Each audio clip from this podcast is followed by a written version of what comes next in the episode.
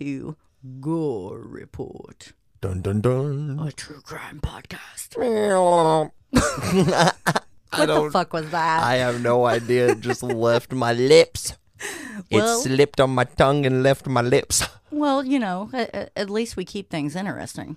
or at least we try. We try our very hardest. Gosh darn it. Gosh darn it. Well, hi, hello, everybody. We hope that you're having a good day, a, A good, week, And a good life.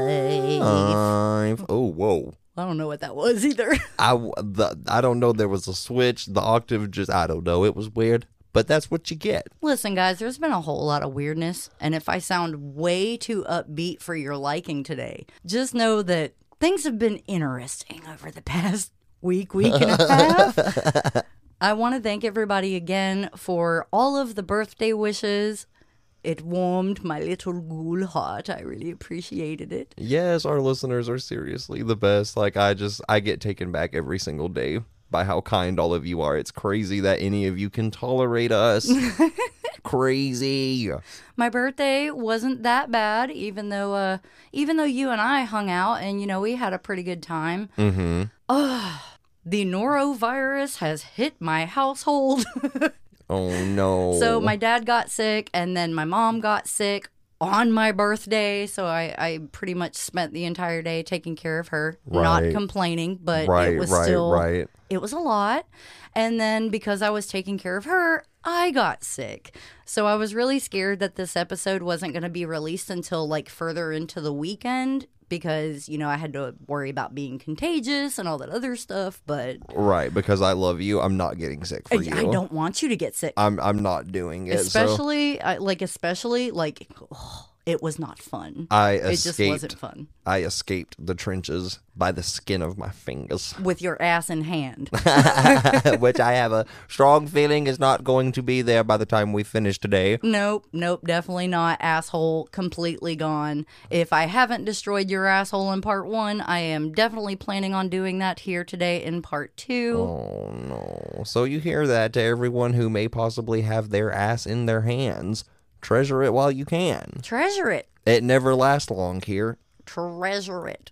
So Cherish it. you know if uh if, if my upbeatness is just a little bit weird just know that i am definitely feeling better i am more so uh enjoying my birthday today than, than i did on on my actual birthday but Right, right. i got right. a new gaming headset for my birthday Yes, I know. It's wonderful. I love it so much. More excuse for us just to stay away from the outside and all people and all social contact and slowly just fold in on ourselves in our bedroom where we play Genshin and Skyrim and talk for hours and hours about our secrets and like pretty things we see outside. And I, breathe w- I went too far, didn't I? breathe it's okay it's what? okay I literally started leaving this plane. like, disassociating. All right, guys. Well, without further ado, we're gonna go ahead and jump right into this because I'm pretty, I'm pretty excited to get through today. Oh, I have a lot of stuff that I came across, and I'm just like excited to share it with you guys because it blew my mind. I'm pretty sure it's gonna blow your mind. Oh yeah, I've been very excited slash not excited for this. I just, I know you went to the trenches, bitch. I know you Oh. went to the trenches. Oh, I went ham. I went salt cured ham. So I'm gonna take your place this episode, saying, uh, "Sit back, relax, um, baby, grab some snacks, and uh, Something for your anxiety. yay, David Berkowitz Part Two.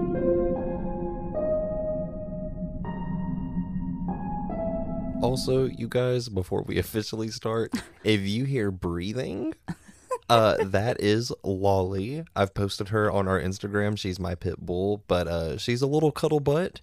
and we're recording this in my room today, and she is curled up, guest starring on the David Berkowitz episode, and she is passed out. So if you hear a little bit of her snoring or breathing lightly, Don't am- get uncomfortable. don't get uncomfortable. It's just some. It's just some sweet little pit snores.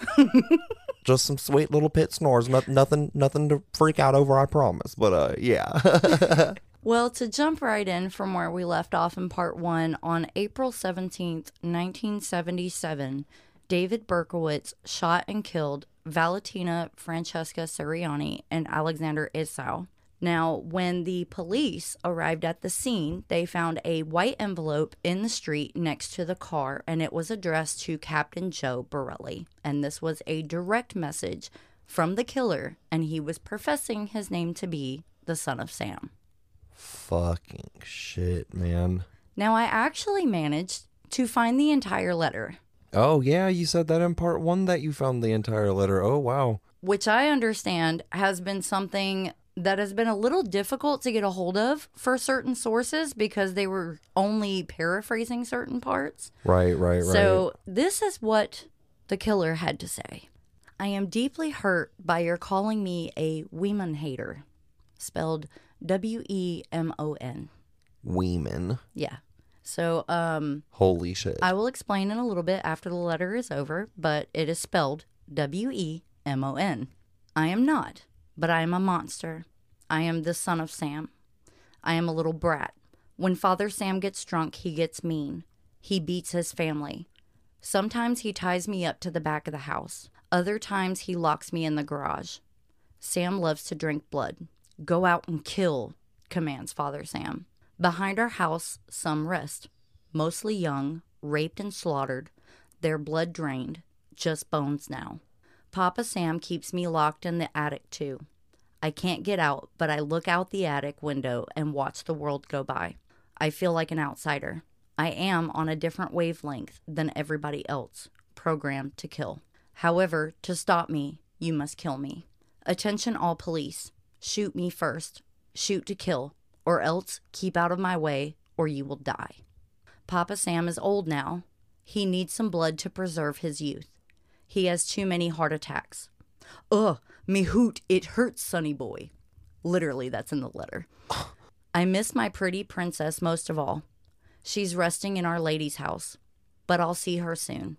I am the monster, Beelzebub, the chubby behemoth.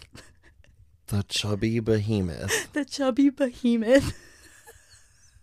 okay, I'm sorry. Let me continue. Holy Yeah. shit, David. I love to hunt, prowling the streets looking for fair game, tasty meat. The women of Queens are prettiest of all. I must be the water they drink. I live for the hunt, my life. Blood for Papa. Mr. Borelli, sir, I don't want to kill any more. No, sir. Spelled S U R. No more, but I must. Honor thy father. I want to make love to the world. I love people. I don't belong on earth. Return me to Yahoos. to the people of Queens, I love you, and I want to wish you all a happy Easter. May God bless you in this life and in the next. And for now, I say goodbye and good night. Police, let me haunt you with these words I'll be back. I'll be back. To be interpreted as bang, bang, bang, bang. Ugh. Yours in murder, Mr. Monster. What It- the hell? It's like a fucking fever dream. I was just about to say that is but the chubby behemoth part got me. no that all of that got me. Like, because you think about fuck? what David Berkowitz looks like and he calls himself the chubby behemoth. Oh man, I just I hardly have anything to say on that. That is ugh. I mean, as much as it's you know we can laugh and pick at certain parts, that's Yeah. fucking crazy. It is crazy. It is crazy. So um, crazy, crazy. So this letter was handwritten, and what's interesting about the letter is that although the spelling in the letter was pretty good, whenever he would write the word women, he would spell it W E M O N. Mm-hmm. And if you change the W to a D, it would spell demon. so this told the investigators that this was an individual with a clear hatred towards women, and he specifically views women as demons. One source said that based on the analysis that was done on the letter by former head of forensic psychiatry, Dr. Martin Lubin, along with 45 other psychiatrists from Bellevue Hospital, they believe the shooter was paranoid schizophrenic and informed the police of their findings on May 17, 1977. They profiled him as a loner that couldn't make or maintain relationships, particularly with women, and they also considered the possibility that he believed himself to be possessed of a demonic power. So get this, all right. Um, eight police officers handled this letter. Okay. But allegedly, when all of their fingerprints had been eliminated, they could see that the shooter only used the very tips of his fingers when handling the paper and the envelope, making the prints completely unusable. Holy shit. They couldn't match it to anything. Do you think he did that intentionally? Like he knew that would be the case, or is it just like a, a slip up that just happened to like work out in his favor? I mean, if you think about it, because the the prints on your actual like fingertip, right? Like Right. not your fingerprint, but no one no one handles paper and puts it in an envelope like that with just their fingertips. Like, could you right, imagine how hard that would be? it's just crazy. Like if he was actually calculated further in that way to like Mm-hmm. know to do that, that's a little fucking chilling. Well, I mean, thinking about it logically, all right, he did a lot of this stuff, whether it was calculated or not. He was in the military. So, in the military, you are going to learn like different skills and different things that normal people aren't going to learn. I mean, let's just be real. right, They right. they teach these men how to kill and for a purpose. So, it could have just been something he picked up along the eh, way. it then could possibly, have been. He possibly could have known, hey, they can track me by my fingerprints. Let me not use my whole fingerprint. right. That's interesting as hell. But I mean, I wonder if the fingertip thing is really the case because in my head, I'm like, eight people touched that letter during the 70s. And they didn't have the technology that we do. And I'm not an expert and I don't know what their process would be to eliminate someone's prints. But if any of those officers' prints happened to overlap somewhere David had touched, I think they lost the prints because of how many people touched the letter. Right, which makes sense. Makes I mean, sense. I don't personally think that David would go out of his way to touch the letter like that. Right, right. I I mean, he he does seem like a pretty smart individual, but I kind of feel like that's giving him a little bit too much credit. Gotcha, gotcha. Fair enough. So anyway, uh, the nickname of the 44 caliber killer was very quickly forgotten, and now everyone called the shooter the son of Sam after it was leaked to the press. And the papers ran with the story of the letter making headlines, like headlines everywhere. Right, right. So remember when we talked about Sam Carr? Yes. Well, it's believed that this is the point where Sam had received those threatening letters and his dog Harvey was was shot. Right, right. Um, Which that was fucking crazy. My God. And I do also want to remind that um, some sources say that the dog lived, some sources say that, you know, Harvey didn't make it. But um, either way, since the dog was technically murdered or survived, um, no one thought to compare the notes from this incident to any of the Son, Son of Sam letters. got you, got you.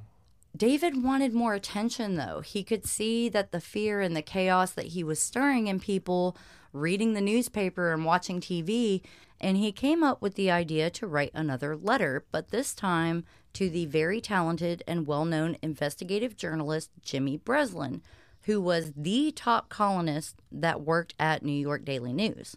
So, one thing to know about Jimmy was that he was not scared to receive this letter from David, and he was certainly not scared to run the story either.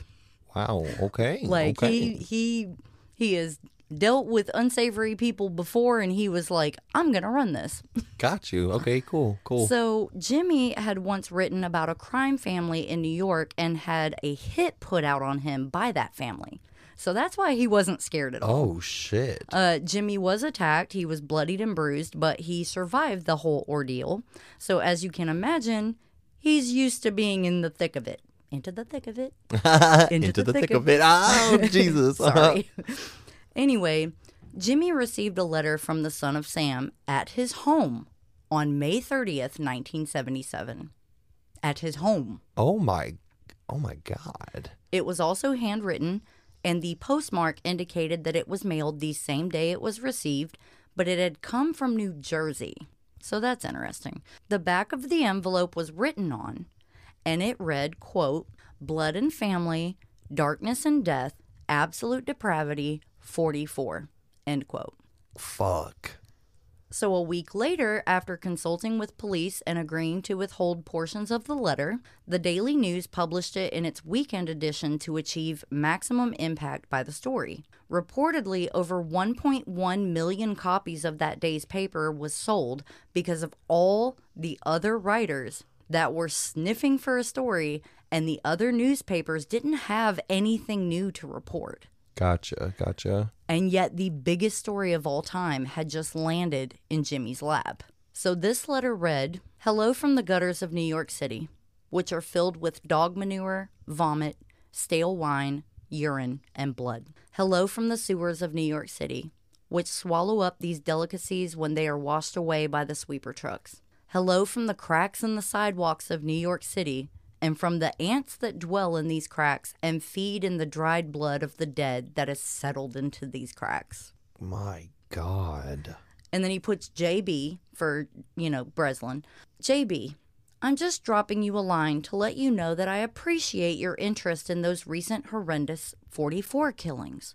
I also want to tell you that I read your column daily and find it quite informative.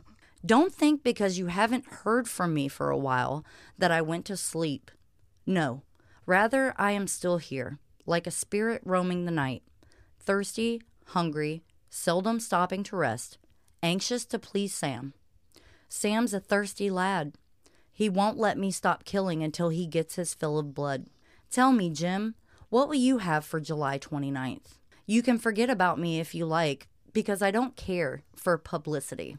However, you must not forget Donna Lauria, and you cannot let the people forget her either. She was a very sweet girl, not knowing what the future holds. I shall say farewell, and I will see you at the next job, or should I say, you will see my handiwork at the next job. Remember, Miss Lauria. Thank you. Oh my God, what a sick fuck. So he's referring to the anniversary of Donna Lauria's murder. He's basically confessing in this letter what he did that night, and it was like he was asking Jimmy to celebrate the day of her death. That is just absolutely fucking insane. like this this man is insane. Insane. The reason why he's bringing her up is because that was his first successful kill. And for serial killers, their first is always significant to them because that's when they feel they now have control. So, him using her name was not out of affection for her as a person, but rather to continue to feel that he had control over his first victim. So, like I said, the Daily News withheld some portions of the letter, but the omitted passage read this quote, Here are some names to help you along forward them to the inspector for use by the NCIC, which is the National Crime Information Center. They have everything on computer, everything. They just might turn up from some other crimes. Maybe they could make associations. Duke of Death, Wicked King Wicker, the 22 Disciples of Hell, and lastly, John Wheaties, rapist and suffocator of young girls. P.S. JB Please inform all the detectives working the case that I wish them the best of luck. Keep them digging, drive on, think positive, get off your butts, knock on coffins, etc. Upon my capture, I promise to buy all the guys working on the case a new pair of shoes if I can get up the money. End quote. What the fuck? Yeah, like he's really taunting them. My God. My God. So he signed it Son of Sam and he drew strange symbols. When comparing the two letters together, they saw that one was messily written and the other one was written kind of neatly. So they weren't entirely sure they were indeed written by the same person, However, it truly appeared that the reason one was written neater than the other was because it was written to someone that worked in the media, making it clear that the killer wanted to be 100% clear and understood because he knew without a shadow of a doubt that it would be published. That is just fucking insane. Like this really is a fucking fever dream. It's a fever dream. it really is. So they found only partial fingerprints that they were able to salvage from this letter, which didn't have much value at the time in the act of finding him, but they would be valuable later on to match once they had a viable suspect. When the article was published, Jimmy Breslin also added a segment where he urged the son of Sam to turn himself in. With Breslin hoping his words would sway the killer, he took action for his own family by sending his wife and children to stay with his family in Rhode Island. He was like, I'm getting my family the fuck out of here. Right, right. so when the people in New York read this article, panic and fear swept through the streets. The task force was flooded with calls of people claiming they knew who the son of Sam was. He was the neighbor who came home late every night. Then he was the odd brother in law who played with guns all the time. Then the weird guy in the bar who hated pretty girls. Basically, the list of suspects was now endless, and every one of those leads had to be checked out and eliminated. And there were now thousands of suspects. Thousands. Thousands. They were following up on tips, checking the registrations for 44 caliber handguns, in which there were 28,000 owners. So they were also tracing activities of former mental patients, and they even set up female mannequins in cars to try to catch the killer in the act. this again, like it's the only word that aptly describes any of this to me. It is fever dream. Fever dream.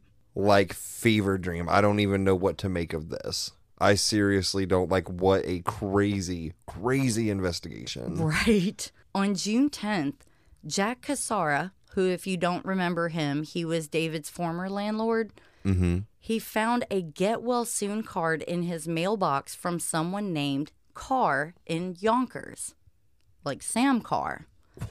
what? The card included a picture of a German shepherd and it read, quote, Dear Jack, I'm sorry to hear about that fall you took from the roof of your house. Just want to say I'm sorry, but I'm sure it won't be long until you feel much better, healthy, well, and strong. Please be careful next time, since you're going to be confined to your house for a long time. Let us know if Nan needs anything. Sincerely, Sam and Francis Carr. End quote. Jack never fell off of his roof, and he had never met or was friends with anyone named Sam and Francis Carr. So Jack looked them up in the phone book and called them. After discussing the odd card with them and finding out they never sent this letter, they all agreed to meet at the Carr's home. So that evening, Jack and his 19-year-old son Stephen, they visited and during their conversation, Jack was told about the strange letters they received and how their dog Harvey and another German shepherd in the neighborhood had been shot.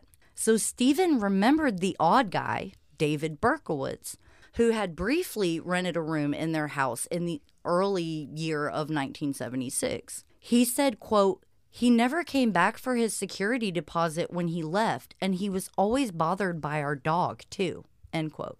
Holy shit, man. I just I'm so in right now. Like I am I am here. I am in. I am so enthralled right now. I just my god. Okay, okay. So this is basically when it clicked for Sam and Francis because everyone in the neighborhood hated David because he was the neighbor from hell, remember? Right, yeah, yeah. So they all came to the conclusion that they were talking about the same guy, and David Berkowitz was the son of Sam. That's the conclusion that they came to. So Sam Carr's daughter was a dispatcher for Yonkers police. Holy shit. and she connected her dad with detectives. Um, actually, I don't think they're detectives. I think they're officers. They were mentioned as officers several times, but she connected them with Intervallo and Chamberlain to investigate this. Meanwhile, Nan Cassara contacted New Rochelle police and had to wait two months for them to call her back. Two months. Yes. Jesus. Oh, the the investigation is really going to piss you off. By the way, it's really Oh. going to piss you off. Man, okay. So the detective mentioned that Craig Glassman, who was um, he was a nurse, but he was also like a part-time deputy sheriff, from what I understand, Gotcha. and he was also a neighbor of David Berkowitz. He also received a strange letter talking about a group of demons that were composed of Craig himself, the Cassaras, and the Carrs. Unfortunately, all that proved was that he was a little strange, but not a killer and not the son of Sam. Often being confronted with odd yet legal behavior from citizens, there wasn't much the police could do about some nut job sending people strange letters. There's just no law against that. Right, right. Although they didn't think anything would come of it, they had to look into this claim. They couldn't afford not to at this point. So Chamberlain and Intervallo put David Berkowitz's name into their computer. They learned his address, the registration number of his Ford Galaxie, his license was suspended, and he had a lot of parking tickets. A lot. gotcha, gotcha. Apparently, this man don't know how to fucking park. Yeah, David Berkowitz doesn't strike me as the type of guy to park responsibly. he definitely doesn't. I don't know. It's just the vibe he It's gives. just the vibe. But they did nothing with this information, and two weeks later, there was another attack. Oh man, and they had his name. They had his name, they had his car, they had everything, and they did nothing with Oh. it. Oh man, I mean, uh, it's difficult. It's difficult because obviously they don't know that David actually is the son of Sam, but Right. it's like, and you did say they had thousands upon thousands of leads and like all Right. of this information to go through. So like, I get that, but at the same time, the entire city was going mad. The entire city was bedlam. Right, right. It's just I don't know. It's just it, it's haunting. It's just very haunting in retrospect because they had his name. Right. Like they literally had it, and it's just oh, I just it literally gave me like little shivers down my spine. Like it, uh, I just don't like it. Now, one source did say, and I I can't remember if I wrote this later in my notes, so I'm just going to go ahead and tell you now. But I believe that Intervallo and Chamberlain, uh, being officers, they didn't want to step on the detective's toes because remember I told you about like the Omega Task Force being set up and Right, stuff like right, that. right. So, um, there was mention in several sources where there were two officers who were kind of, you know, checking out information here and there, I guess to to try to help. But at one point, they actually had to contact a supervisor because they were really worried about like overstepping their bounds. Right, right. So I don't know if that was like this specific section when that happened, but they did nothing with it. They did nothing. Goodness, man. So on June 26, 1977, 17 year old Judy Placido went to the Elephas, I think I'm saying that right, the Elephas Disco nightclub in Queens with some girlfriends. They had been dancing for three hours and having a good night, despite the club being almost empty. I should also mention there are variations to this story, so if my variation doesn't match up to something that you've previously heard, you know, you said you know. Let me just you know. let me just throw the discrepancy flag into the mix. Right. But they had been dancing for three hours and having a good night, despite the club being almost empty, as I said. The Son of Sam had people so scared, it had thinned out crowds all across the city. There was this guy that was bothering Judy, so she approached 20 year old Salvatore Lupo, who she described as a good looking stranger, to help her out of this situation. Eventually, they went outside to Sal's car. Now, many sources said they were at this club together on a date, which is the discrepancy I was talking about. But in my research, I found an interview Judy did with the New York Post on June 30th, 1999, with Andrea Peyser. And Judy said the most intimate thing she ever shared with Sal was a cigarette.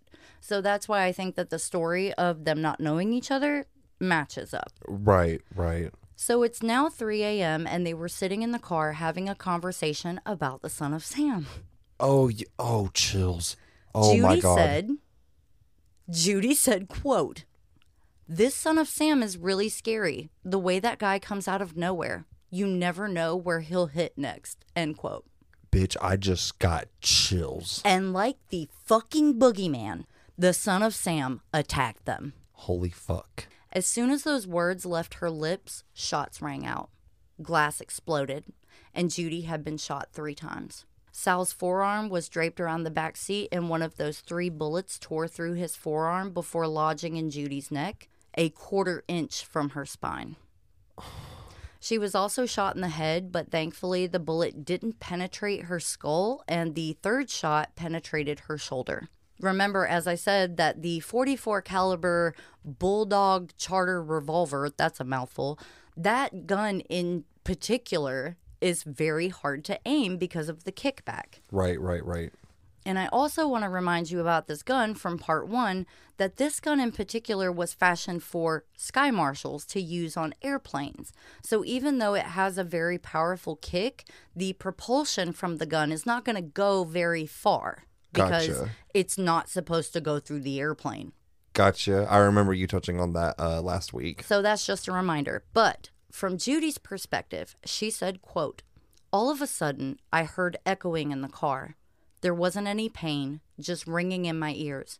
I looked at Sal, and his eyes were wide open, just like his mouth. There were no screams. I don't know why I didn't scream. All the windows had been closed. I couldn't understand what this pounding noise was. And after that, I felt disoriented, dazed. End quote. My God. Like you saying that she was having a literal conversation about him. Mm-hmm. And then he just like, that fucked me up. That truly fucked me like, up. Like, the fucking boogeyman. and like the fucking boogeyman asshole is missing, gone.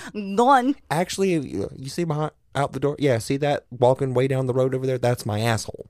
I don't see what you're talking about. Because It's it, just- it it's it's, already walked out of view. Yeah, it's into the sunset. into the sunset. It is gone. Like a hero on horseback that's been shot just limping away into the sunset. I'm talking like That's an old Western reference, by the way, if you didn't get that. I don't even know old westerns. I just know that my asshole is gone. Gone. like it has detached from my physical body. So she also said, quote, We thought someone threw rocks through the window. The echo in the car from the gunshots was incredible. I didn't know I was shot three times, end quote. My goodness. And I also did some research by, um, you know, I was looking up different gunshot victims and stuff like that. And a lot of people said that getting shot initially doesn't hurt. Like you don't realize that you've been shot Yeah, I until the pain kicks in. I can imagine, yeah, because it's so fast. Right. I mean, I just, I mean, I've never been shot. I've never been shot Thank either. fucking goodness. I hope I'm never shot. But like, I just chills, man, chills, literal chills. Like this guy really is a fucking boogeyman, Boogeyman. chubby behemoth boogeyman. Chubby behemoth boogeyman. I'm not with the shit. So Sal jumped out of the car and ran back into the discotheque to find help. Judy was covered in blood and her right arm was immobile. She struggled to open the car door, and as she finally got out, she began to scream, Help me! Somebody please help me! When she tried to run back inside the building, she collapsed after a step or two. She felt a bump on her head, but had no idea that it was a bullet. The bullet was like in her head. It, it was in her head, but it hadn't penetrated her skull, so it was like under the skin. Oh my god. Okay. So okay. so she could feel the bump of the bullet being under the skin, but she like Oh my god. Okay. And Fuck. first of all, girl, you got angels looking out for you cuz like how Something. the fuck? How in the fuck? Something I don't understand. Like that is just my god. So both Judy and Salvatore survived and recovered in the hospital. Salvatore was left with a shattered wrist from the incident and Judy would recover physically, but emotionally it took a major toll on her as you can imagine. I could not. People called them lucky, but Judy felt far from lucky. She said, quote, I was in denial about this for 22 years. I never worked through it. Emotionally, I stayed the 17 year old I was then. Now I'm beginning to accept the fact. End quote.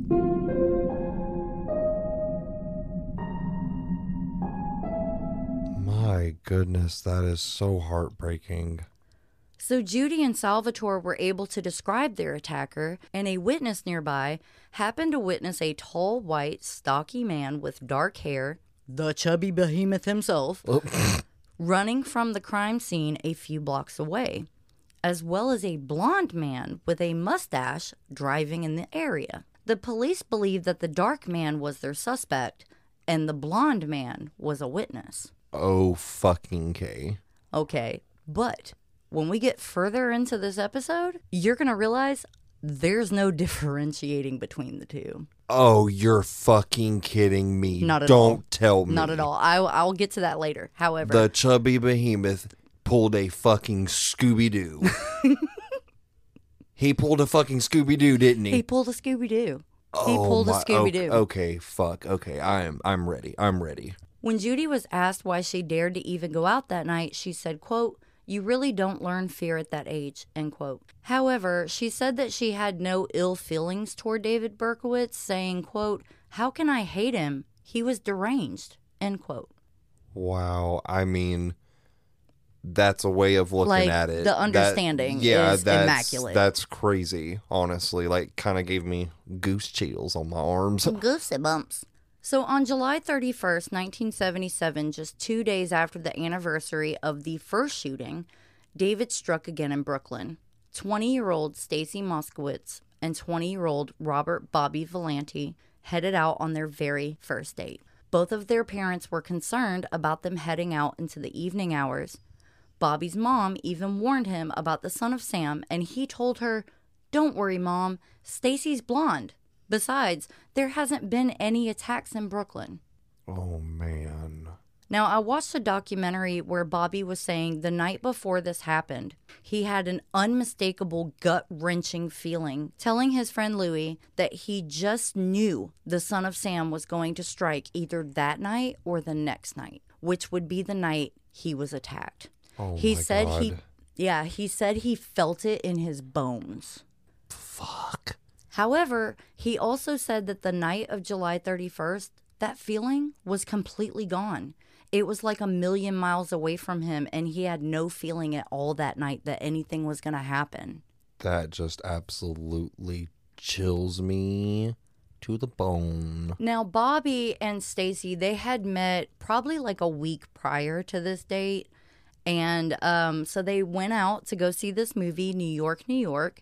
And toward the end of their date, they ended up being parked along Shore Parkway in Bensonhurst, Brooklyn, near a park. This is another Lover's Lane area. So they went for a walk and swung on a swing set nearby. But Stacy saw a man that they described as a hippie type with his arms crossed, leaning against the wall of the public bathroom nearby, just lurking.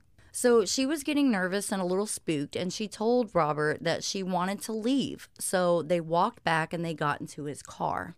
But by this time, the man was gone. Now, he did say in an interview that he didn't think anything of this man. He just figured, you know, it's just just a guy enjoying the park like we're enjoying the park, you know, it's no big deal. But Bobby asked, "Let's just stay 5 minutes." He wasn't thinking about the son of Sam when he suggested that they sit in the car for the moment.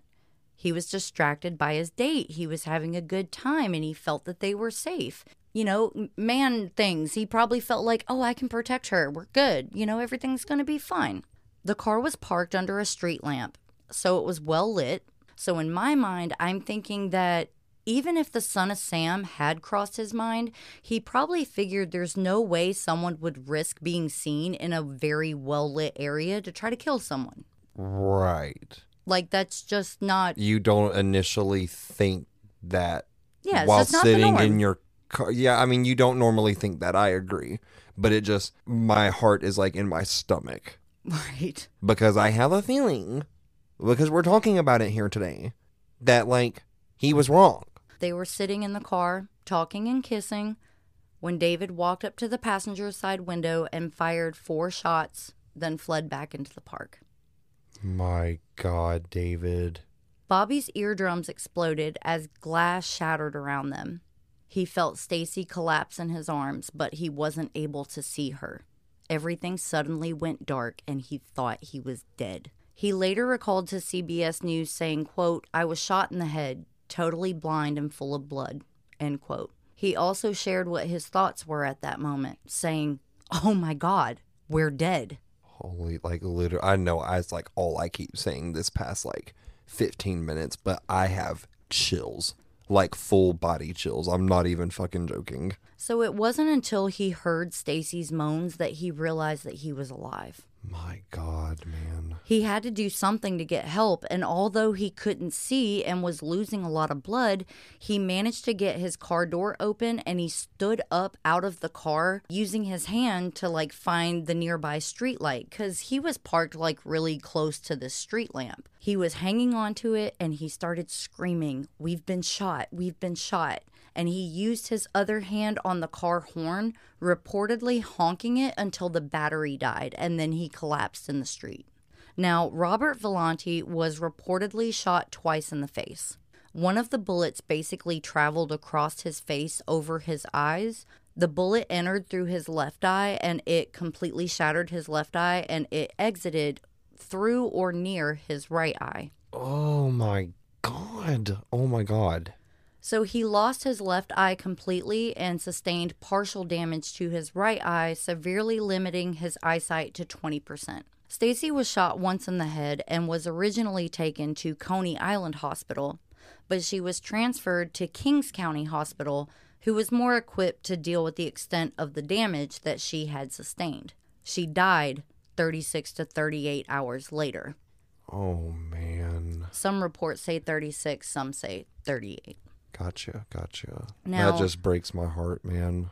Stacy Robin Moskowitz was born June 6, 1957, in Brooklyn, New York. Bobby described her as a very sweet person. He said that even though he knew her for a very short amount of time, only meeting her and going on one date with her, he could just tell that she was a very sweet girl.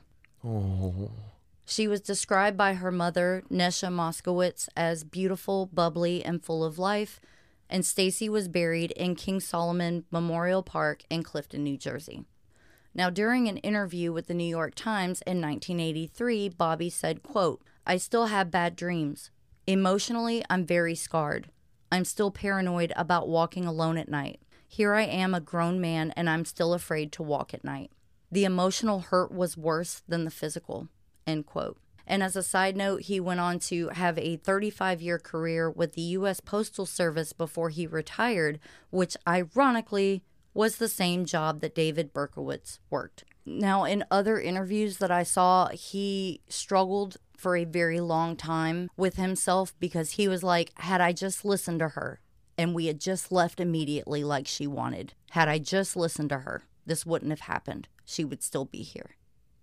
My God. So as you is- can imagine, like just the weight of that. I just, I can't. Boy, this story will just Take you. fucking take you down some some path, some horrible path. Now pandemonium was spreading throughout New York as the papers now claim that no one was safe from the son of Sam. Stacy's short blonde hair didn't match the usual chosen victims with long dark hair, and it appeared the killer had changed his MO to now kill indiscriminately. The amount of calls that flooded the tips hotline was now reaching an overwhelming amount.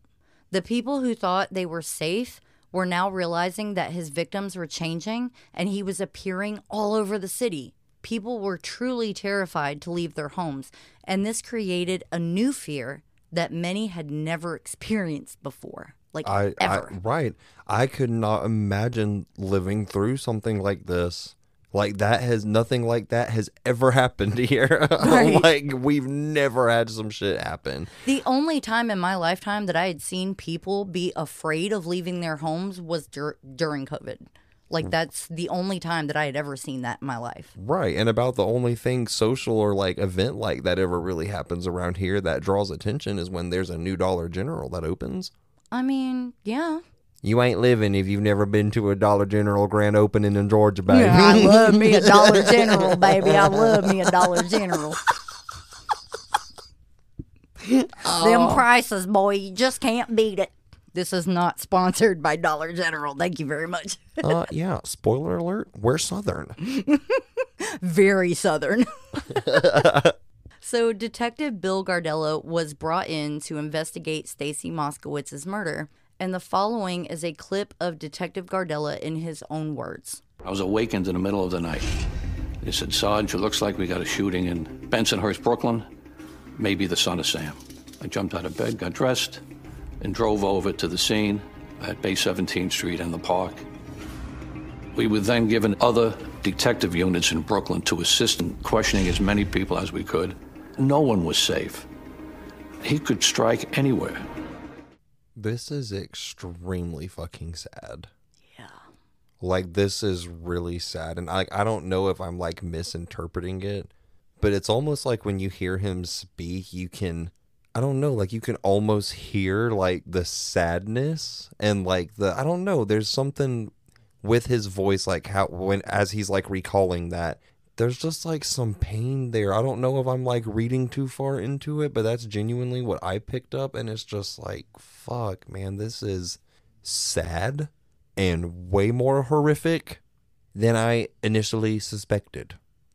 It's pretty fucking horrific. It like pretty it's, bad, pretty fucking bad. But uh, yeah, I just I don't know. That was just kind of sad to listen to, honestly. Like him recounting that.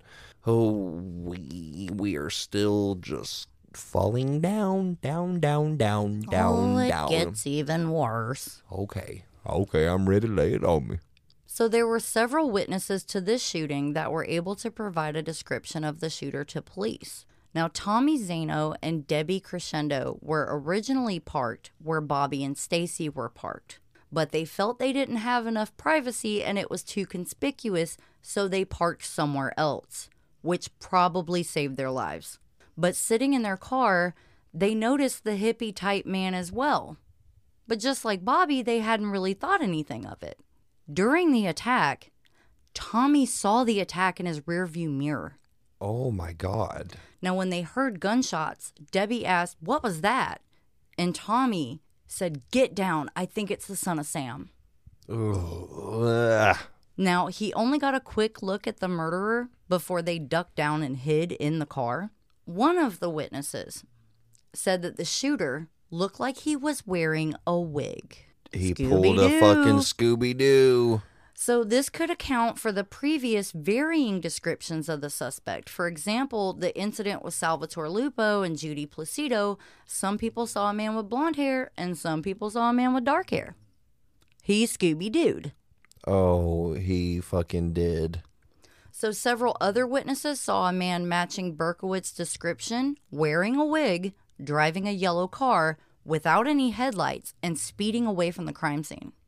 Not suspicious at all. Not suspicious. Don't be suspicious. Don't, be, suspicious. So, 49 year old Cecilia Davis was one of these witnesses who lived near the crime scene. Now, she saw a man remove a parking ticket from his yellow Ford Galaxie, which had been parked near a fire hydrant. And he huffed and puffed and he made a big fuss before ripping up the ticket and storming off. Did you like that? Huffed and puffed and made a big fuss. Jesus Christ, you! I can't. I can't. You better Okay. fucking quit it. I'm sorry. I'm sorry. you said off and puffing. So another source, Absolute Crime, hosted Bill Gardella, and he said that she was outside walking her dog when this man walked past her holding something in his hand. Now, Cecilia told Detective Joe Strano that she came home in the early morning hours and had to walk her dog Snowball. While walking her dog, she thought a man was following her. Quote, he looked like he was trying to hide behind a tree, but the tree was too small and too narrow, so he stood out. I'm getting cartoon vibes, guys. I can't help it I because this is honestly chilling and it's fucking like insanely horrible. But like just imagining. But, imagine the chubby behemoth, behemoth himself, himself. hiding behind a very skinny tree. we literally just shared a brain cell on that first sentence. Like we really just did, word for word. So she said that he kept staring in my direction. Then he began walking in my direction, oh. smiling a peculiar smile. What I can't the- say peculiar, guys. It's it's a hard word ah. for me. It wasn't anything sinister, just a friendly kind of smile almost. End quote. Oh man, that just makes me. I oh, know. Oh God, God, God. So when she got a closer look at him, she thought at first that he had a gun concealed in his hand, although admitting she never saw a gun. She didn't know what it was he was holding. Quote, I was frightened. I walked into my house and began to slip off Snowball's collar. Just then I heard pops, or something that sounded like firecrackers. They were kind of loud, but far off. I didn't think too much of it at the time. The next morning, there were crowds of people at Shore Road. It was then that I learned what happened the night before, and suddenly I realized that I must have seen the killer. I panicked and I couldn't say anything. I will never forget his face until the day I die. It was frightening. End quote. Holy shit. Now, Cecilia did contact the police. Authorities looked back through tickets that were issued in the area for that specific car and found nothing. Because, like, in talking with Cecilia, she was a 100% sure of what she saw, and she was insistent about the fact that she saw a summons or a ticket that had been ripped up. Now, they checked a second time because of how insistent she was and found nothing. So they tried a third time. Detective James Justice, that's a name. That that's a name that I like.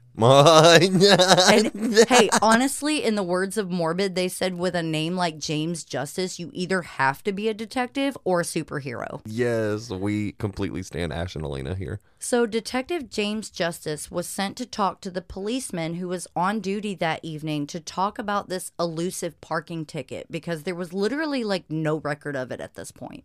The officer told Detective Justice that he had accidentally left the police's copy of the tickets in his locker. So there were four tickets that were written out, and one of them had David Berkowitz's name on it. Oh shit, his Scooby Doo ain't holding up. His Scooby Doo is starting to slip. And with this name having come up before, they initially thought that he was an important witness. And if this guy had seen something related to the son of Sam, that's basically all they cared about at this particular point in time. Right. So Detective Justice called up the authorities in Yonkers and asked them for some help tracking him down. And by some stroke of luck, he ended up getting in touch with Sam Carr's daughter, Wheat Carr. Oh. Remember, she's a dispatcher for the Yonkers right. police. Yeah, yeah. So he ended up getting in touch with her. And this absolutely pissed off Sam Carr and Jack Cassara because when they were told about this phone call, they had previously given information about David Berkowitz that no one followed up on. Of course. Again, man. In fact, Sam Carr had independently pursued the matter with the Omega Task Force themselves when he drove down to the police station where the task force was headquartered. He relayed his story about the shootings of the dogs, the weird letters, the very weird neighbor David Berkowitz. Like the task force put this information in a folder of level two priority and basically forgot about it. I can't. I can't. Like it's frustrating because he literally gave them the name of the killer and nothing was done about it. Right, right. And then what you said earlier, they literally had his fucking address. Like, Yeah. they had everything. They literally had everything. So Ugh. during the phone call with Detective Justice, Wheat had given him a real earful about Berkowitz and everything her father had tried to tell the police days earlier. The following is a clip of Detective James Justice revealing how that conversation went. Wheat Carr happened to live with her dad in an apartment house right behind the apartment house that David Berkowitz lived in. And she related to me various stories about about Berkowitz and their association with him and the, the problems that they had with him and the fact that Berkowitz shot their black lab.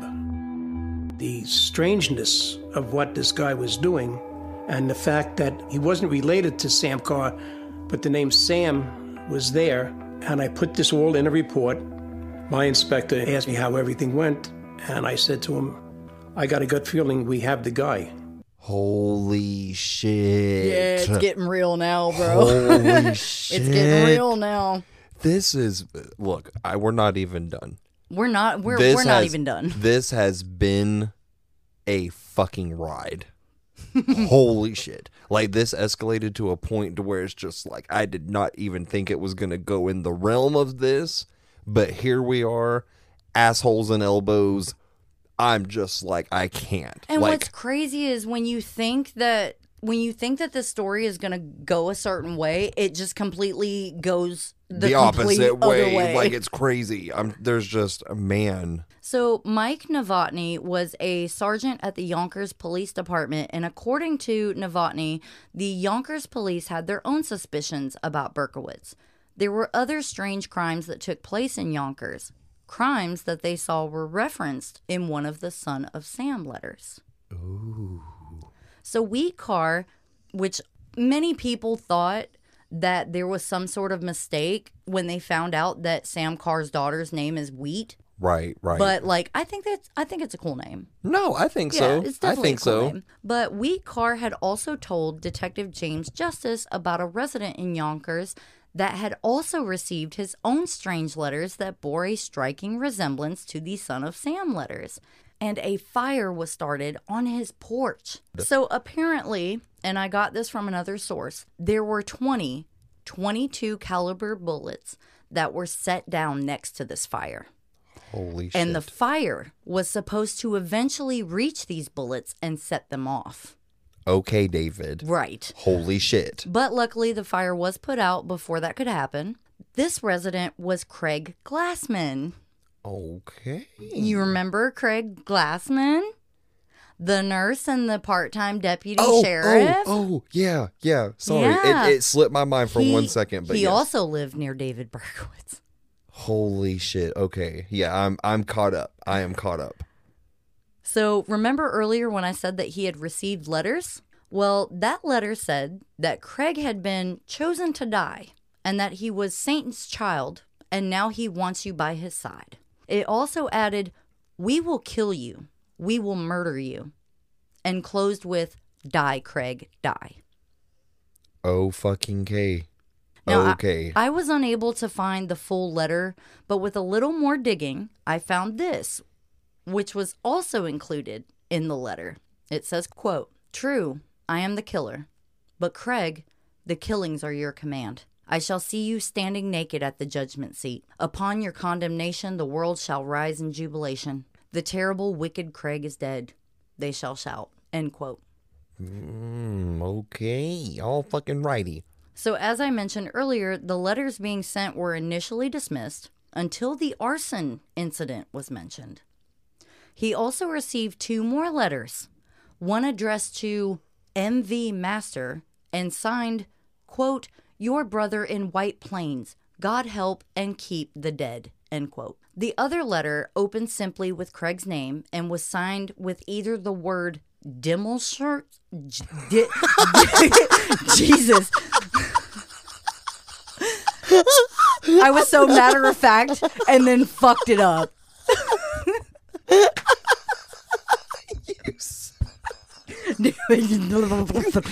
You said, and one thing about me, he went to ditch school.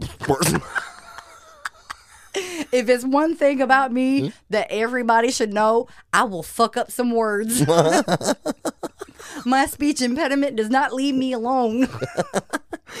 you said, you said my slurring does not discriminate, baby. it does not. That's, I don't even have to be drunk and I can slur my words. It's quite it's, it's a talent at this that point. just fucking sent me. I'm sorry. Okay, okay, back it so up. so anyway, it was signed with either the word Dimmelschmerz or or or Himmelschmerz. And I tried looking these words up, but found nothing to what they mean. But you know what did pop up on Google? Something called something like Mittelschmerz, which is supposedly which is supposedly ovulation pain.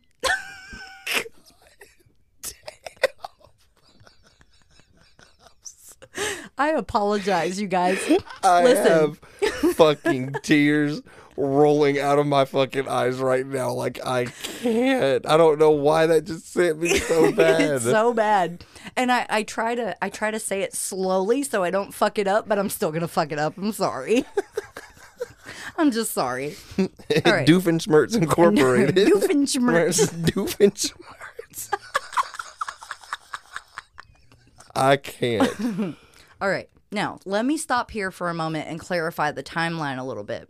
So the day that the fire was started on Craig Glassman's porch was also the same day that Sam Carr went to the police station to complain to the Omega Task Force because both Craig Glassman and Sam Carr, like I said, lived in the same neighborhood as Berkowitz. Right.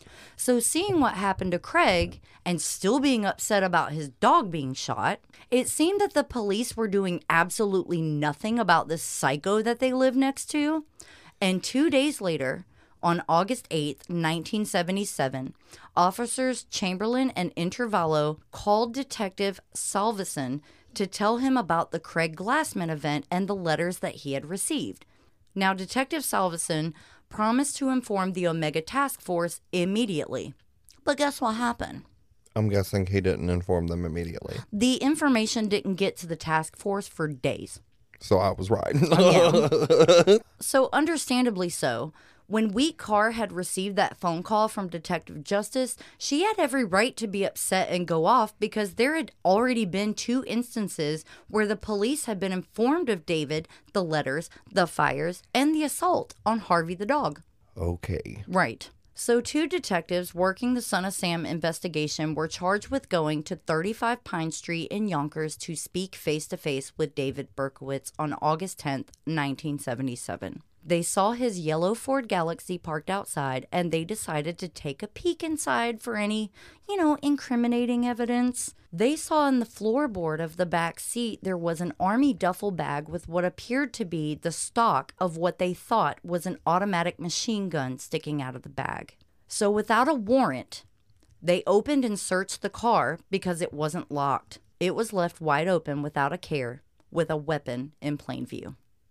The duffel bag had a change of clothes, underwear, a toothbrush, and a semi automatic rifle with ammunition.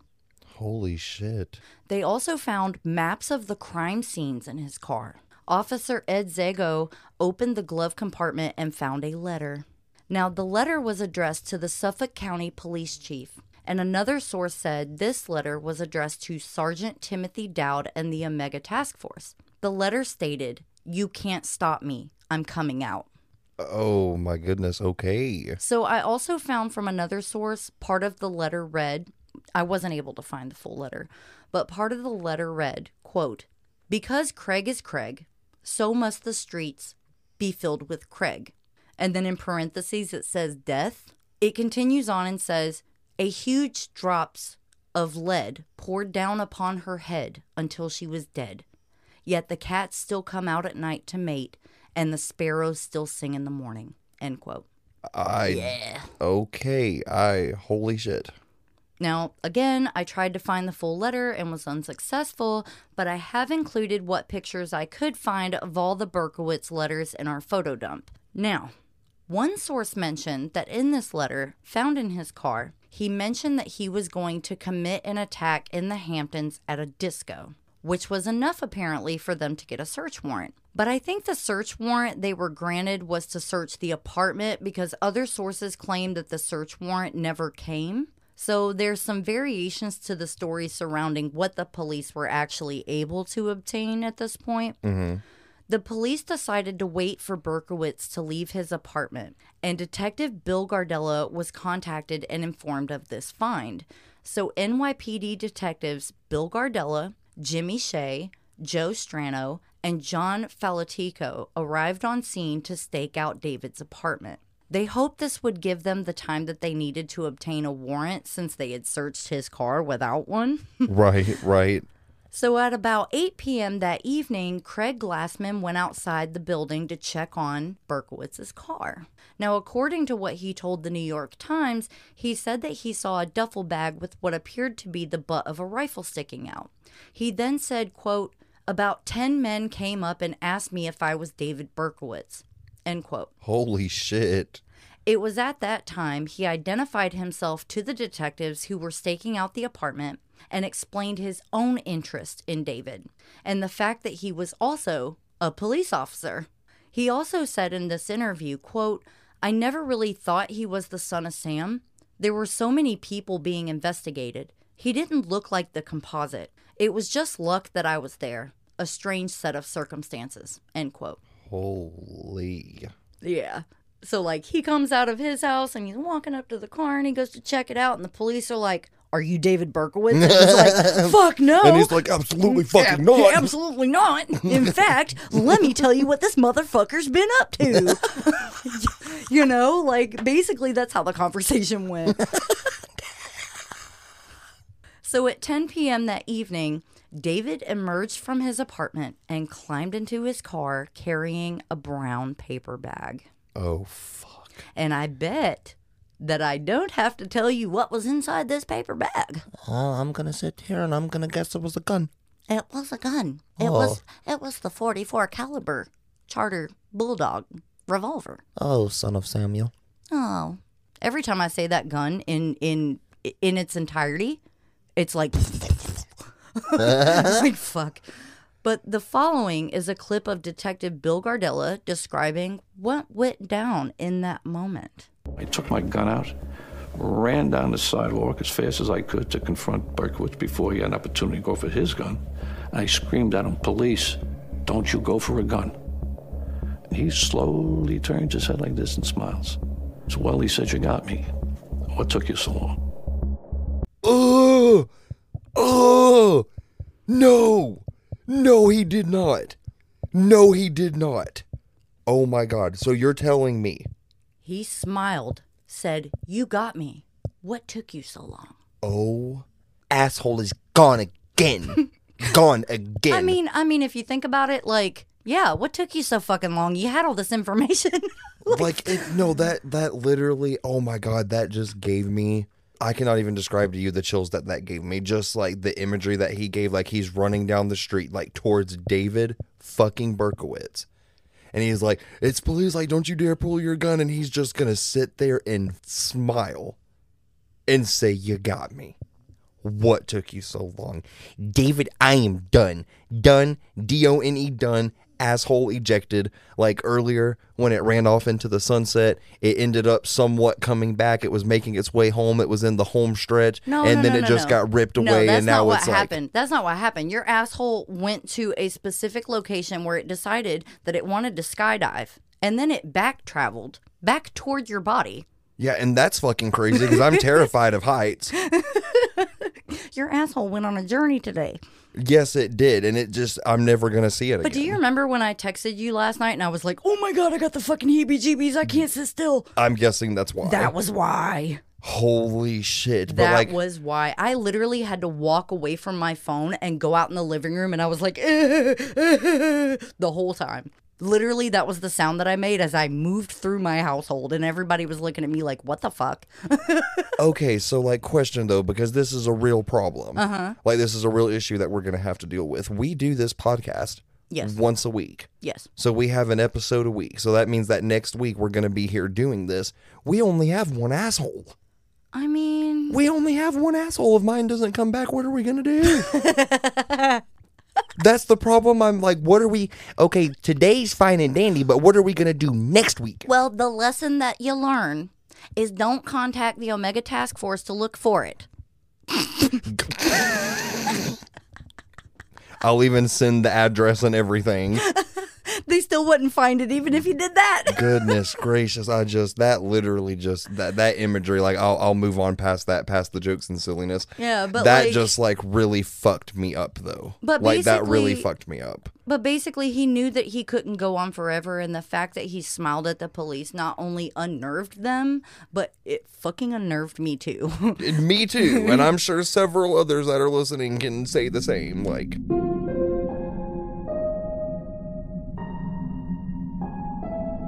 John Falotico gave him very explicit instructions to slowly get out and put his hands on the roof of his car. right Now, David obeyed, still smiling. oh i don't i don't know why that just fucking freaks me out i don't know why that freaks me out so bad but it does So Falotico says, Now that I've got you, who have I got? And David goes, You know. He goes, No, I don't. You tell me. And still smiling, David answers, I'm Sam, David Berkowitz. Yeah. asshole is gone Again. it is gone So the other unnerving thing that happened was actually on the way to the NYPD headquarters. They arrested Berkowitz and put him in the back of the police car for transport. He was seated in the middle of the back seat with a detective seated to the left and right of him. Now, according to an interview with Bill Gardella, who was present in the vehicle, he said that Berkowitz said, quote, Hey guys, so I guess the press is waiting for me at the New York City Police headquarters with their cameras. Would you do me a favor? Would you comb my hair? End quote. You're fucking kidding. I'm not. I'm not. Can you comb my hair? This man killed six people, wounded seven, struck fear into the hearts and minds of millions, and he's not worried about spending the rest of his life in prison. He's worried about whether his fucking hair looks okay for the camera. My Yeah. God. My God. Okay. Now, Detective Gardella didn't want to give David the satisfaction of facing the press. He wanted to take him in through the garage away from the press and the onlookers until the police captain says, Bill, no, let's get our pictures taken. Because regardless of what David wanted, the captain saw this as an opportunity to relieve and soothe the people of New York. They had caught the son of Sam, and he wanted people to see for themselves that this nightmare was over. Wow. Now, even the mayor was there at the headquarters. And if I'm not mistaken, he's even seen in several of the photos standing near Berkowitz. And from what I found out from Morbid, apparently the mayor didn't know that David Berkowitz was the son of Sam. And he thought that he, I guess, was a detective and went up to try to shake his hand. And the cops were like, uh, no. What? Holy shit. It was like some sort of snafu that Morbid was talking about, but like. My. Ash and Alaina really got my ass with that. I was like, Are you serious? that is insane. so, the following is a clip from Brian Kates, who was working the night shift when he got the news that David Berkowitz was arrested. Now, Brian was a reporter for the New York Daily News, and he had been working this story for some time. As he was the reporter to have a one on one discussion with Neysa Moskowitz, Stacy's mother. This is what he had to say about the social climate after the son of Sam had been caught. Everybody was abuzz with this. There was jubilation in the city. Um, and in fact, there were parties at uh, bars and clubs celebrating the fact that he'd been captured. There was a collective sigh of relief that the police had got their man and that hopefully the killings were over. Now, as a side note, it later came out that Berkowitz was planning a mass shooting at that disco in the Hamptons with the semi automatic rifle that he had in the back of his car. Oh my God. And if the police hadn't captured him that evening, it's believed that's where he was headed. My and there's no telling how many people he would have killed. Right. He was There's no he was planning for mass casualty. So in capturing him, the NYPD had basically stopped him before the worst was yet to come. There's no telling how many more lives would have been lost at the hands of David Berkowitz. Chills. My God. I never knew he was like. Yeah, it's one thing he's like literally shooting people to death, but like the fact that this man was planning like a mass shooting, like he was mm-hmm. just gonna go into this disco and just unleash unprecedented hell. Yeah. I just that chills me to my bone. That's something that I didn't know about him. I mean, I didn't know a whole lot about him at the start of this, but I seriously didn't know that. That is chilling. Detective Bill Gardella was one of the first to search David's apartment. He said that every time he talks about what he found, it gives him full body chills. Oh God. Amongst his disheveled apartment that was littered in books and pamphlets, David had photographs of all the girls he killed on the floor that he had cut out of newspapers.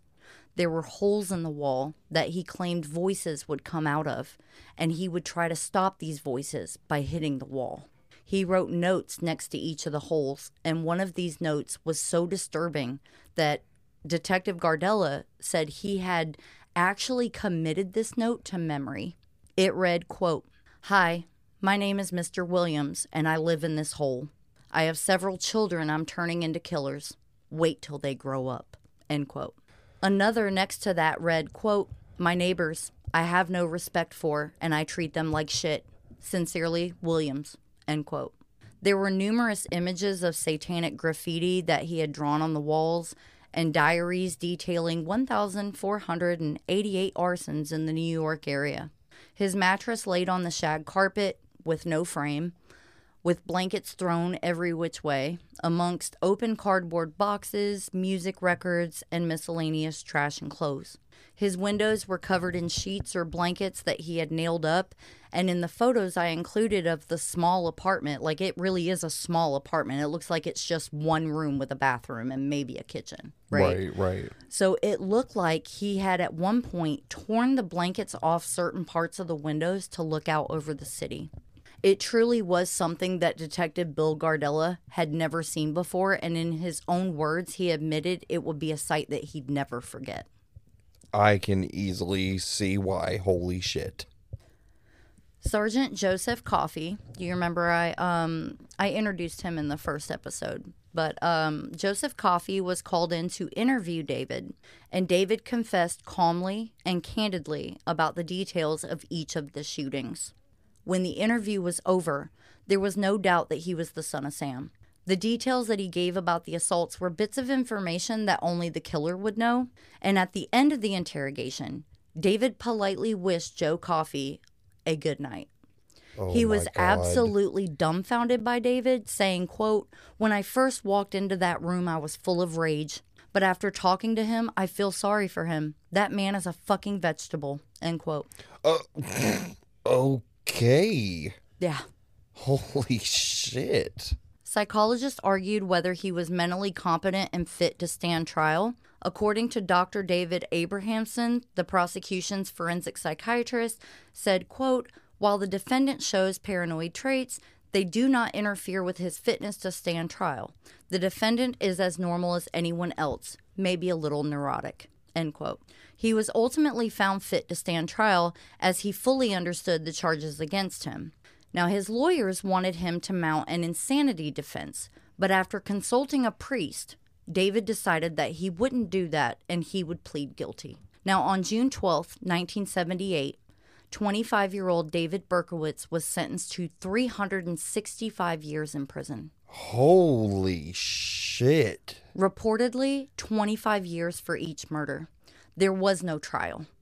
He would serve his sentence in New York Supermax Prison, Attica Correctional Facility. So in February of 1979, David Berkowitz held a press conference and stated that his claims about the demonic possession, the voices, and all that were a hoax. He further stated to a court appointed psychiatrist that he was lashing out in anger against a world that he felt had rejected him. He also felt that he had been particularly rejected by women, which many believe could be one of the reasons that he specifically targeted attractive young women. But from some information that I found, there was a lot more to it than that.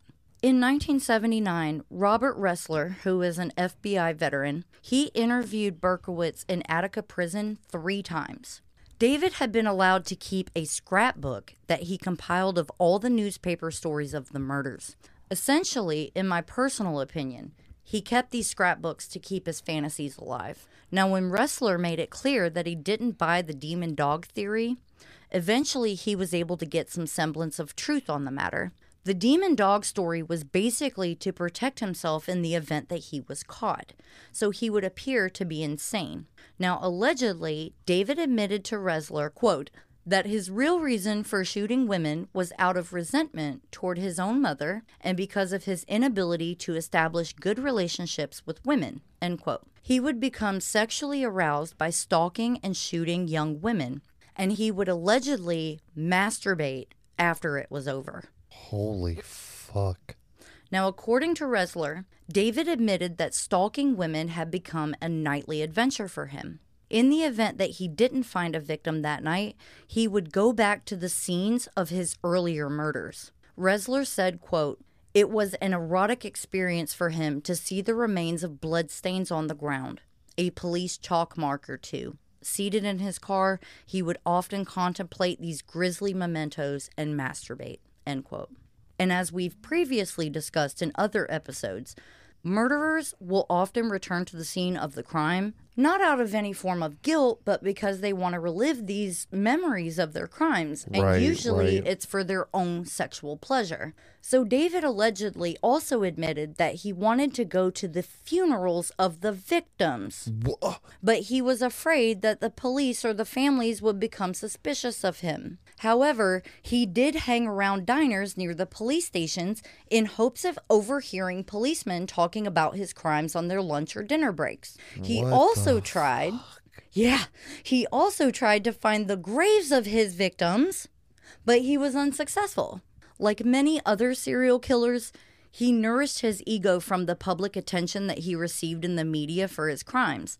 He read a book on Jack the Ripper and got the idea of sending his own letter to Jimmy Breslin because Jack the Ripper wrote the From Hell letter and sent it to the authorities. And this inspired David to do the same for his own crimes.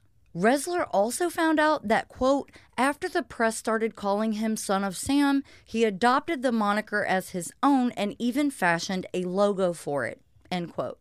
Now, I did happen to find even more clarification on the story of the demonic dog from David Berkowitz himself. He did an interview maybe about two years ago. I know it was posted two years ago, and I'll provide the full two hour jailhouse interview in the show notes if you'd like to listen to his perspective on certain things.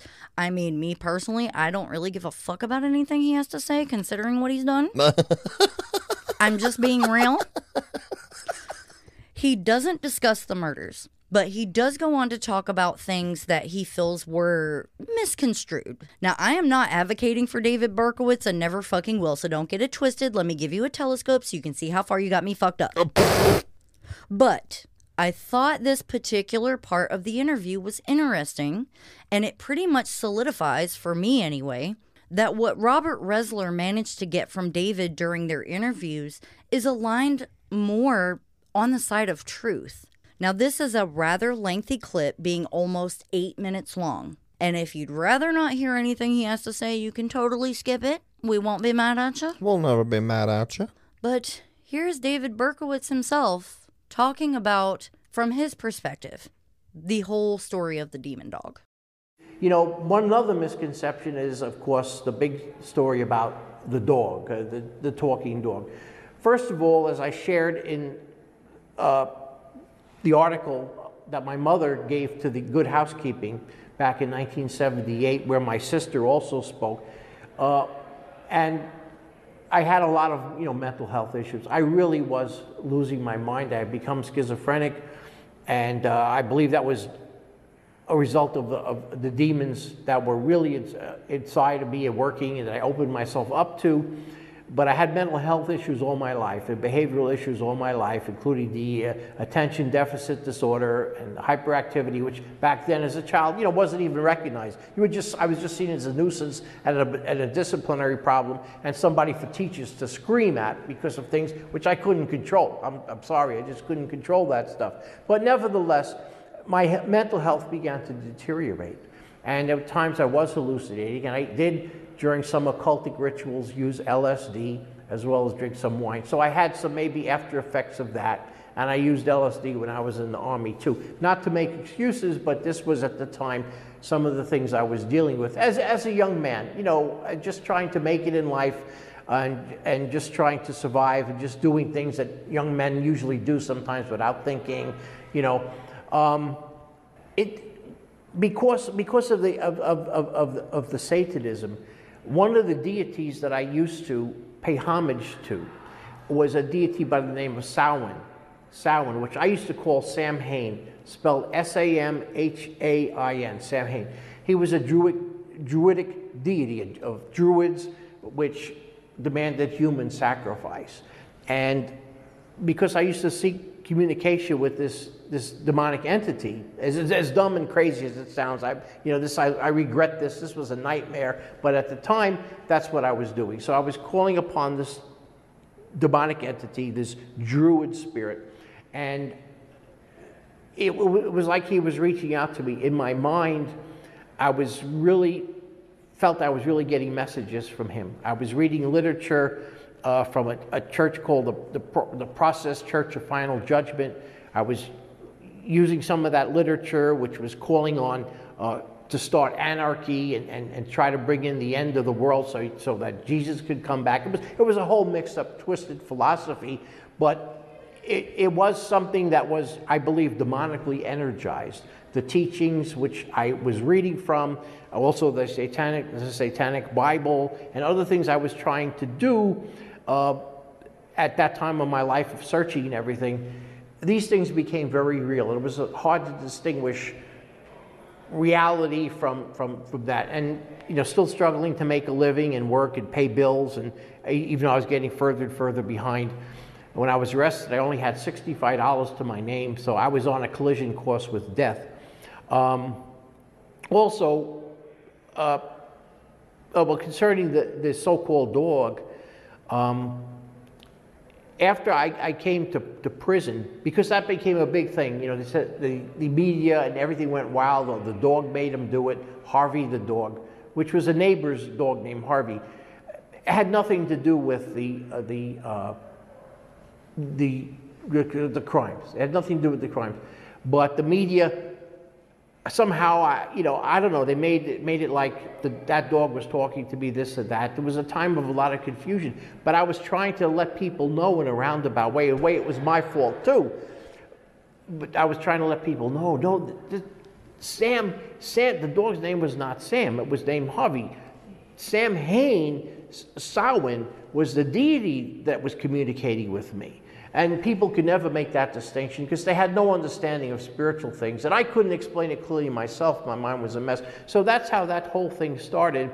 And when I got to prison, uh, you know, when, you, when you're a new person in prison, especially when you have a high profile case like I did, you know, a lot of the guards, a lot of the inmates would tease you. You know, you have that kind of thing, initiation phase where you're a new jack coming into prison. I came to prison uh, with multiple life sentences I went to Attica Prison, one of the most dangerous and infamous prisons in the United States, because uh, about seven or eight years earlier, they had a major riot where over 40 people were killed. And, and so it, it had a terrible reputation, and, and it was a, a, a difficult atmosphere. And so I took a lot of ribbing from people about the dog. Sometimes guys would make barking noises. Some of the guards even, just teasing me, would make barking noises, go, oh, and, you know, it's stupid childish stuff, but that's you know how it is in, in that kind of life.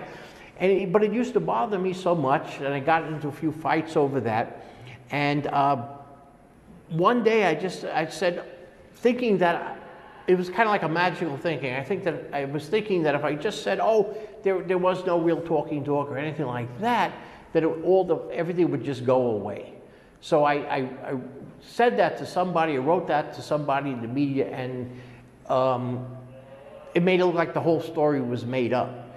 But it, it wasn't, I can't, I, it wasn't really made up. I mean, I, there was an actual demon by the name of Sam Hain that, that I was communicating with. I regret to say that sounds very dumb, but at the time I really believed that stuff, you know, and I was really brainwashed and, and I believe I was under a degree of hypnotic control. This is not to make an excuse for anything, but at the time of my life, that's how messed up I was. I still, even in my even when I was in Attica, I still had some occult books and I was practicing rituals in myself. Very dumb and foolish things, but that's what I was doing uh, in my ignorance and in my rebellion and just trying to survive. I only wanted to survive. So I figured that by saying, oh, there was no dog, I just made the whole thing up, the whole thing would go away. But really, it was confusion to begin with because there really wasn't a, a dog, it was a demon but no one was able to make that distinction. And so for years, and even till today, there's been a lot of misconceptions about that. And that'll probably always be there because it's too complicated to figure out. People listen thinking, oh yeah, sure, I just, you know, but that's the way it was. It was just a, um, a lot of confusion, yeah. Okay, so there's a couple of things right that I want to say. okay, first, I'm just gonna go ahead and address the elephant in the room.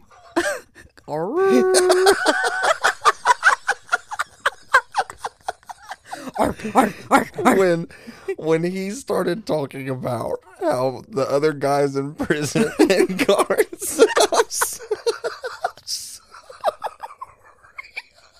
I I fucking got sick. I'm sorry. Um, I, I, mean, I could not help it. Like I could not help it. That is a god tier level of trolling that I've Yes. ever heard in my Like- life. just hearing him talk about that that absolutely just sent me through the fucking roof like it sent me through the roof now Now- the, now the next elephant in the room sam hain Okay. the druid deity Yes. that is the I'm gonna dumbest cover that. that is the dumbest shit that i have ever heard in my life I'm gonna cover that. like that is absolutely the dumbest shit I've ever heard in my life. If we have any other pagan listeners, um, I'm I'm sure there was hi, hello, how are Hi, you doing? hello, family. But I'm sure we all just rolled our eyes, like got stuck in the back of our head, rolled our eyes. Like listening to that, I was like, "Come on, David! Like, come like, on!" tell me you don't know shit about deities without telling me you don't know shit about deities. Right? So I'm going to take a moment to clear this up right now. All right. For people who are not pagan, who have never heard the word Samhain or Samhain before. I mean, I, I think in the year of ye old 2024 that we would all be familiar with the word Samhain by now. right. I mean, you would think, but unfortunately, So Samhain, pronounced Samhain, is not a demonic deity.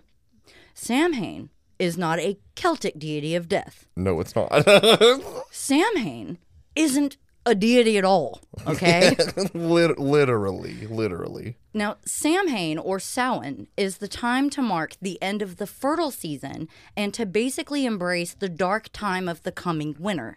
Like that is the the time in the wheel of the year where Right. where everything begins to die.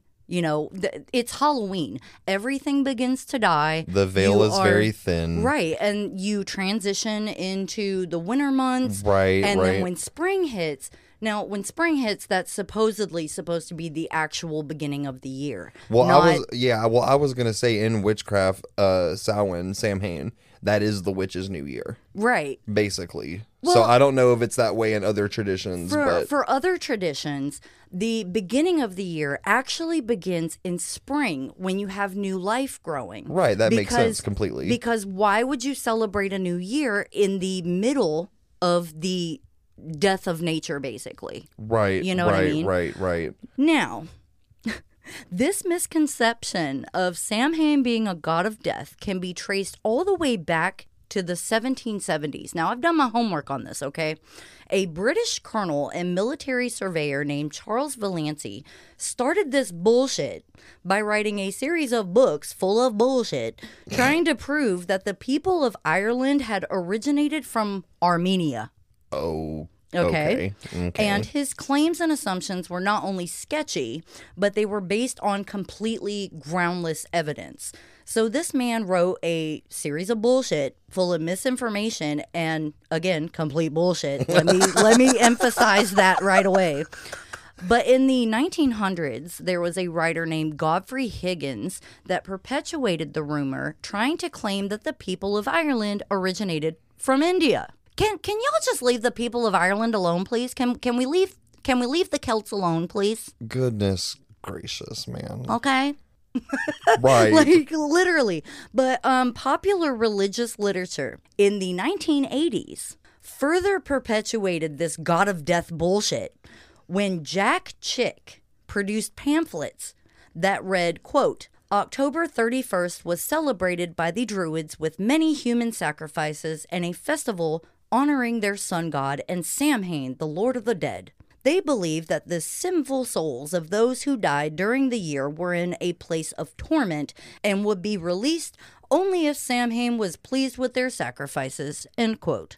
Fucking shit. Now, I don't know how far back Jack Chick's work goes, but it could possibly explain where David Berkowitz had picked up this misconception because he did say that he was reading pamphlets, and Jack Chick's work was published in pamphlets and handed out in, in the 1980s. It was illustrated and everything with this bullshit. My God. So Jack Chick was a evangelist. There, I said it correctly. I keep wanting to say evangelical, like like the an- anime. he was an evangelical. Yeah, but he was an evangelist who knew nothing about anything pagan related and had the audacity to publish his completely biased and uneducated farce of written works on the history of Halloween. Now, let me get off my soapbox but I can't stand by and let misinformation like this continue Right, right. because Jack Chick was an American cartoonist and publicist who made these pamphlets. And basically, it was like, now, is this something that you would want your children to participate in? Goodness Like gracious, it was, it was fear mongering on a religious level. Right, And right. I, I think that maybe he had gotten a hold of some of these pamphlets because he said that he was talking about it had come from a church where they were basically talking about where he had misconstrued it, I guess, where it was anarchy to bring back Christ and all this other, Right, right. You know, and it, it's just when we think about people like this in history, who, I mean, if you're going to maybe do some research, you don't think these, you don't think this group of people originally, you know, was from this location, that's one thing to get into. That's one thing to look into if that's your interest. But don't publish the shit and push it off like um like it's true. Okay? right, let's like, not let's not do that. like we don't need that. that my eyes almost got stuck in the back of my head. No, my eyes indeed got stuck for like days. my eyes got so stuck I could not see. The only thing I could see was my asshole that was gone from the back of my head. Asshole missing from the rear view. asshole missing from the rear view. But in 1990, Berkowitz was moved to Sullivan Correctional Facility. And following that, he was then housed at New York, I'm going to butcher this, I'm sorry, Shawangunk Correctional Facility. Now that's a name. He has been there since 2016, and today, Berkowitz claims he is a born again Christian and a child of God, and now supposedly calls himself the Son of Hope. he is 71 years old and will remain in prison until his dying day.